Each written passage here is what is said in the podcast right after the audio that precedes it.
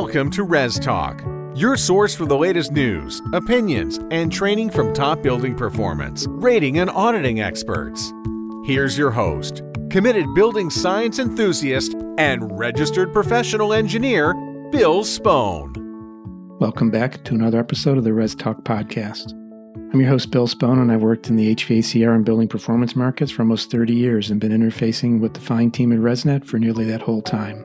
It's our goal at the podcast, the Res Talk podcast, to communicate late breaking news and thoughtful insights into the broad array of topics in the rapidly expanding world of residential energy ratings to the broad array of stakeholders in the ResNet ecosystem. If you're a consumer or want to learn more about the benefits of home energy rating, cruise on over to resnet.us. For professionals, it's resnet.us slash professional. Even before the impact of the pandemic, the housing market was in a challenging time. The home building industry is certainly complicated in the physical world with all the components, materials, and contractors that need to come together. What additional complexities have arisen in the last six months? What do builders and raters need to know to be better prepared for the future? Clayton Traylor joins us today in the podcast to shed some light on the deceptively complicated world of home building. He'll help us take apart and see all the pieces involved. From his position as VP for State and Regulatory Affairs at the Leading Builders of America, or LBA, Clayton has a great handle on the numbers, trends, demographics, and more, as LBA represents 20 of the nation's largest builders. Clayton helps us peek into the looking glass of what the largest home builders see on the road ahead and lends advice on where you need to be positioned to succeed. Let's listen in as the conversation with Clayton develops to discover the U.S. housing market through the looking glass. Clayton, how are you doing today? I'm well, thanks. Great to have you here. So, Clayton, listeners may not be familiar with who you are or who you work with. Why don't you give us a little background, please? Happy to. My name is Clayton Traylor. I'm the Vice President of State and Regulatory Affairs for a trade group called Leading Builders of America. We represent 20 of the largest public and private home builders around the country. Bill, I like to refer to myself as sort of a housing lifer. I spent um, mm-hmm. a number of years in Washington, D.C., working for the National Association of Home Builders. Then I spent a few years in Dallas with uh, Centex Homes, and I've been working with Leading Builders of America here for the last 11 years. Wow, that's quite a career. So many things have changed across that long span of time is your your life imprisonment and housing. but the most recent thing that I'm sure is on a lot of people's minds, a lot of our listeners' mind, is the impact of COVID on the homes of the process today and, and even of building and owning and buying a home, as well as homes of the future. Can you dig into that a little? Sure. I think one immediate effect of the COVID 19 crisis has been to streamline the purchase and closing process for new homes. Uh, necessity, they say, is the mother of invention, and certainly mm-hmm. we've had to figure out how to take the human touch out of a lot of the steps in the home purchasing process. I suspect those changes are going to become permanent. It's happening in a lot of different places. It's the great unplanned experiment with all kinds of things in, in everyone's lives right now. Another kind of thing that's just a real timely topic is do you have any kind of forecast about the results of what the upcoming presidential election might have on the housing industry? Well, that's Bill, the $64 billion mm-hmm, question, right, as it were. Yeah, um, I, I think in the lead up to any election and where there's the potential for a change of control, a lot of uncertainty is surrounding that. If there is a change in administration, as is typical, there will be kind of a wait and see attitude about what their regulatory posture is going to be, what their posture is going to be towards economic growth. If the incumbent is reelected, I think people will see a roadmap ahead for the next four years that looks a lot like the one of the past four years. That, that sort of makes sense. A very logical conclusion there. I think sometimes you just have to sort of boil things down to some basics like you have right there. What are some of the things that, again, a very timely topic? I know from looking at things myself, the interest rates have changed pretty dramatically, have dropped. What kind of impact do you see that having? We've been bought my first house in, in 1991, and I remember you know, I thought I was really fortunate to get a seven percent interest rate, and my that seems astronomically high now. We've mm-hmm. we've been through a period of the last really 12, 13, 14 years of abnormally low interest rates, historically low interest rates. And it appears, based on the Fed's signaling and in statements that we're in for a sustained period of low interest rates for the foreseeable future. I think what'll be interesting is to see perhaps 5, 10, 15 years down the road when the people that have these sub 3% mortgages, when they would naturally go into a rotation of buying another home, either moving up or moving down, whether they feel like that they can walk away from that mortgage. There's a term that's sort of been coined about it. They call these mortgages super low interest rate mortgages, anchor mortgages, because people just really don't want to let them go. Interesting. It's a term I've never heard before, anchor mortgages. So also two things that probably go hand in hand here is the unemployment as well as construction labor. How can you kind of work around those couple of issues and the existing status and the changes? Well, we've seen over the last, really since the Great Recession, a steady erosion in the supply of people that are interested in working in the construction industry. At the same time, people that are interested in coming into the industry. At the same time, we've seen a lot of the people that have worked in that space frankly aging out. They've done their 25 or 30 years and they're ready to either retire or do something else. And so, really, it's the labor crisis in the construction area is really kind of twofold. It's we're not replacing the workforce that we have, and that existing workforce is attriting due to retirement and movements to other sectors of the economy. It's a significant challenge for the home building industry. Are there any activities that either LBA is involved with or knows of that directs those that are unemployed or those that are employed into this area? Is there anything going on there? Last year, we established a foundation, Building Futures Talent Foundation, to address this exact problem. The chief executive officer is, is a woman named Branka Minic. She's been in the workforce development space forever.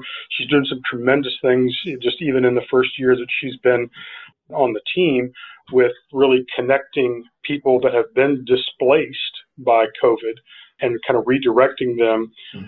to opportunities in the construction sector. And, and, and we see that as an ongoing challenge and, frankly, an ongoing opportunity for people that perhaps used to work in the hospitality industry and they need a job. And there's certainly plenty of opportunities in the construction sector. And really, the, the demand is pretty much nationwide.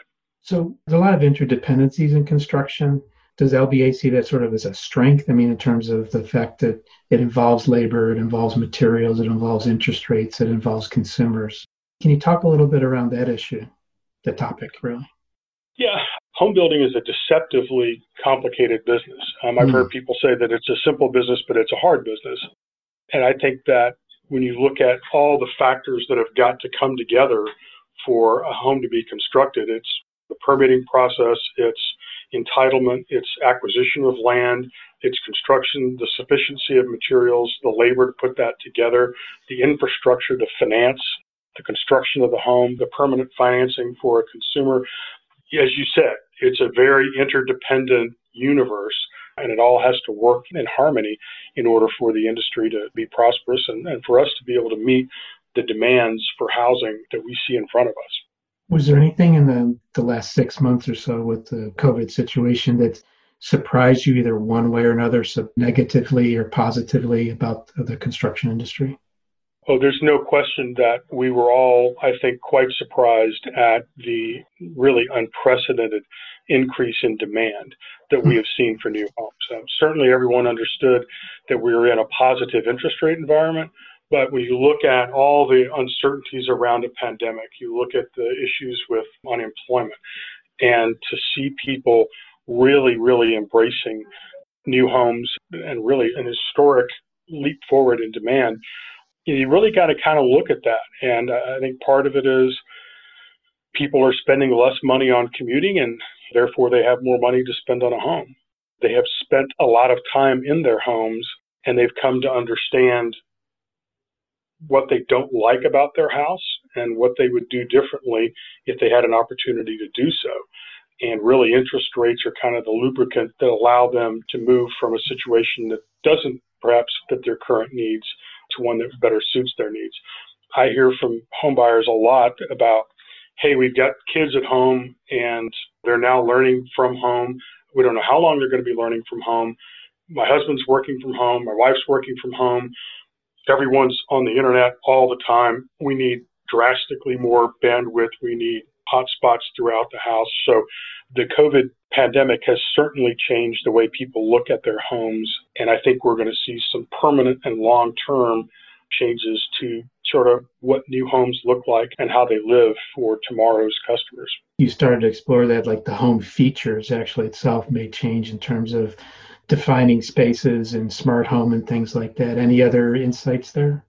Yeah, I think that there's going to be a reversal of the trend of people wanting to get away from sort of the designated study, quote unquote, or office that was typically positioned in the one corner of a house in which the person you know was working there was isolated from the other residents for the last several years with wireless connectivity in houses people have really moved away from that right they've said well i can just take my laptop and put it on the kitchen island and work from there yep. well now along comes the covid thing and all of a sudden you've got several people working from home and the incredible increase in the use of Zoom and go to meetings and things like that, in which really high level professional work is being done from home, is really reversed that trend. So back to needing a designated office space and, and even people looking at things like sound attenuation, solid core doors, oh, wow. sealed doors, more insulation, better types of windows just for those rooms, staggered wall assemblies if people continue to work from home and they're continuing to use audio visual as a primary means of communicating, that's going to be something that we'll see grow in the future. Yeah, one anecdote I'm personally aware of my brother in law works for a large technology firm. They have 3,000 people that work on campus that have all been working from home since March. They did a survey, and four people wanted to go back to the office to work out of 3,000. well, let's talk about that because I think that if that becomes a trend, I think it sort of changes the equation uh, in terms of where we will see future growth in the United States. People are not having, they're not tethered or physically connected to large urban centers. And a lot has been written about this already. It really makes the exurbs much more attractive locations because of the lower cost of housing, better schools, in some cases, better access to outdoor living amenities and things like that. And then also probably attractive small communities. People would typically say, ah, you know, I need to live within 20 miles of downtown or 25 miles or something like that. If you're not having to go to the office, maybe you live 150 miles from an urban center. Oh. And uh, that may be a real area of growth in future years. How about the impact of the supply and demand and price of land? Is what are some of the perspectives you have there? Well, no one in our industry really foresaw the type of demand that we're experiencing now. And what that means is that we're selling more houses on the front end than we are buying lots on the back end. So every home builder, not every home builder, the vast majority of them are drawing down their inventory of either finished lots or lots under contract or lots contracted for development. And pretty soon that will have an effect. It's going to take some time to get the development process kind of kick-started and in a position to meet the, the needs and replace the lots that are being sold today in this very robust housing market. How about uh, materials, supplies, things that are happening in terms of uh, commodity trade and non commodity trade? Any observations there? Well, Bill, that's a good question. It's something I think every home builder from coast to coast is grappling with right now. We're seeing really a combination of things. Um, there are trade tensions between the United States and Canada, United States and China, many other countries, and that's having an effect on the supply and the price of all kinds of different types of lumber materials, but also things like granite countertops, components that go into HVAC systems, and things like that. So, yes, there's definitely a shortage in key commodities. And for sure, what we're seeing is very significant price increases really across the board.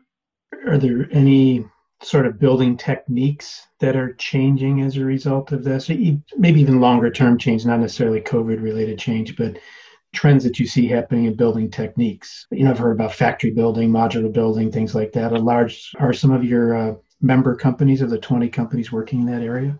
The concept of assembling houses either partially or completely off-site and assembling them, positioning them on site is a technology that has been around for a long time and has been explored by almost every large home builder at some point.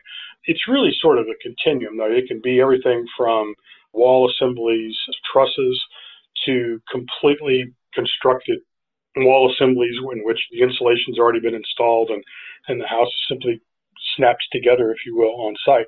The technology's been around for a long time. It's just always been difficult from a cost and simplicity to execute perspective to beat on site construction. That's just, there have been lots of different attempts to make that work, and they really tend to kind of come and go with the cycle. And as demand increases and the focus on efficiency increases, people are more and more interested in looking at those remote construction solutions. But we'll see. That's a really good perspective you've given us, our listeners here. You actually did a presentation at the conference in February, just before the whole pandemic thing started. Any kind of significant differences, what you would have talked about then versus now? I mean, you covered some of them already, but anything else we've missed perhaps? Bill, I remember giving that presentation in Arizona, and mm-hmm. uh, I kind of do a bear and a bull type analysis where I say, here's the things that, that are positives, and here are the things that are potential negatives. I recall that the number one thing that I had on that, the potential negatives list, was some type of exogenous external event that was outside of the control of the industry. Wow. And boy, we've gotten that in spades since then. So, in looking back at that, the ability of an outside event to really sort of turn all the conventional assumptions upside down, that's exactly what happened. And everyone coped. I'm sure it's, it's a lot of people's credit for all the coping that's been done. Any closing thoughts for our listeners or the readers that are listening here? Yes, I think that the factors that we've talked about here today, which are increases in commodity prices, increases in demand, the upcoming shortage of finished lots, all those things sum to one conclusion and that is that new homes are going to get more expensive. And I think that the signal that the industry is going to be sending to all of our stakeholders, all of our partners, everything in the supply chain is we've got to get more efficient about how we operate our businesses. We've got to get costs as controlled as we possibly can in order to maintain affordability. I mean, we don't want sort of a, an Icarus recovery here where prices go so high that we snuff out demand. And it's going to be up to everybody to work collaboratively to find efficiencies everywhere we can locate them. That's a great summary. I like that. And you really focus back on the business aspect of it, which is what all keeps everything flowing here. So, any uh, particular contact information we should give for uh, the Leading Builders of America, like a website or something? Yep, leadingbuildersofamerica.org. Very good. I took a look at your website a little earlier today and uh, noticed there are a lot of uh, case studies and information. It's a very nicely arranged, succinct website. So I encourage people to click on over and take a look at that. They can learn a few things. Well, Bill, thanks you. for having me today. I enjoyed it. Yeah, Clayton, thank you very much. We welcome to have you here on the Res Talk podcast, and perhaps maybe after the election or after the end of the pandemic, we'll get you back to see if your your looking glass has gotten cloudy or, or clear. I'd love to do it. Thanks, Bill. I want to thank you for listening to this episode of the Res Talk podcast with Clayton Traylor. If you're pro in the building market, you can surf on over to resnet.us slash professional to learn more or join the email list. You can also find Resnet on Facebook or Twitter. Here's a quote that relates to today's topic. It's by Nick Petrie. To be a carpenter, a builder, or a home inspector, you have to have that kind of visual brain where you can sort of imagine something being taken apart. That's what Clayton helped us do, is kind of take apart the complexities of the market and better understand and prepare for the future. If you're interested in feeding back to Resnet what you heard here, like to hear a new topic covered, or just have a general question, please send an email to info at resnet.us. If you're not subscribed, please do so. And as always, thank you for listening to Res Talk. Take care.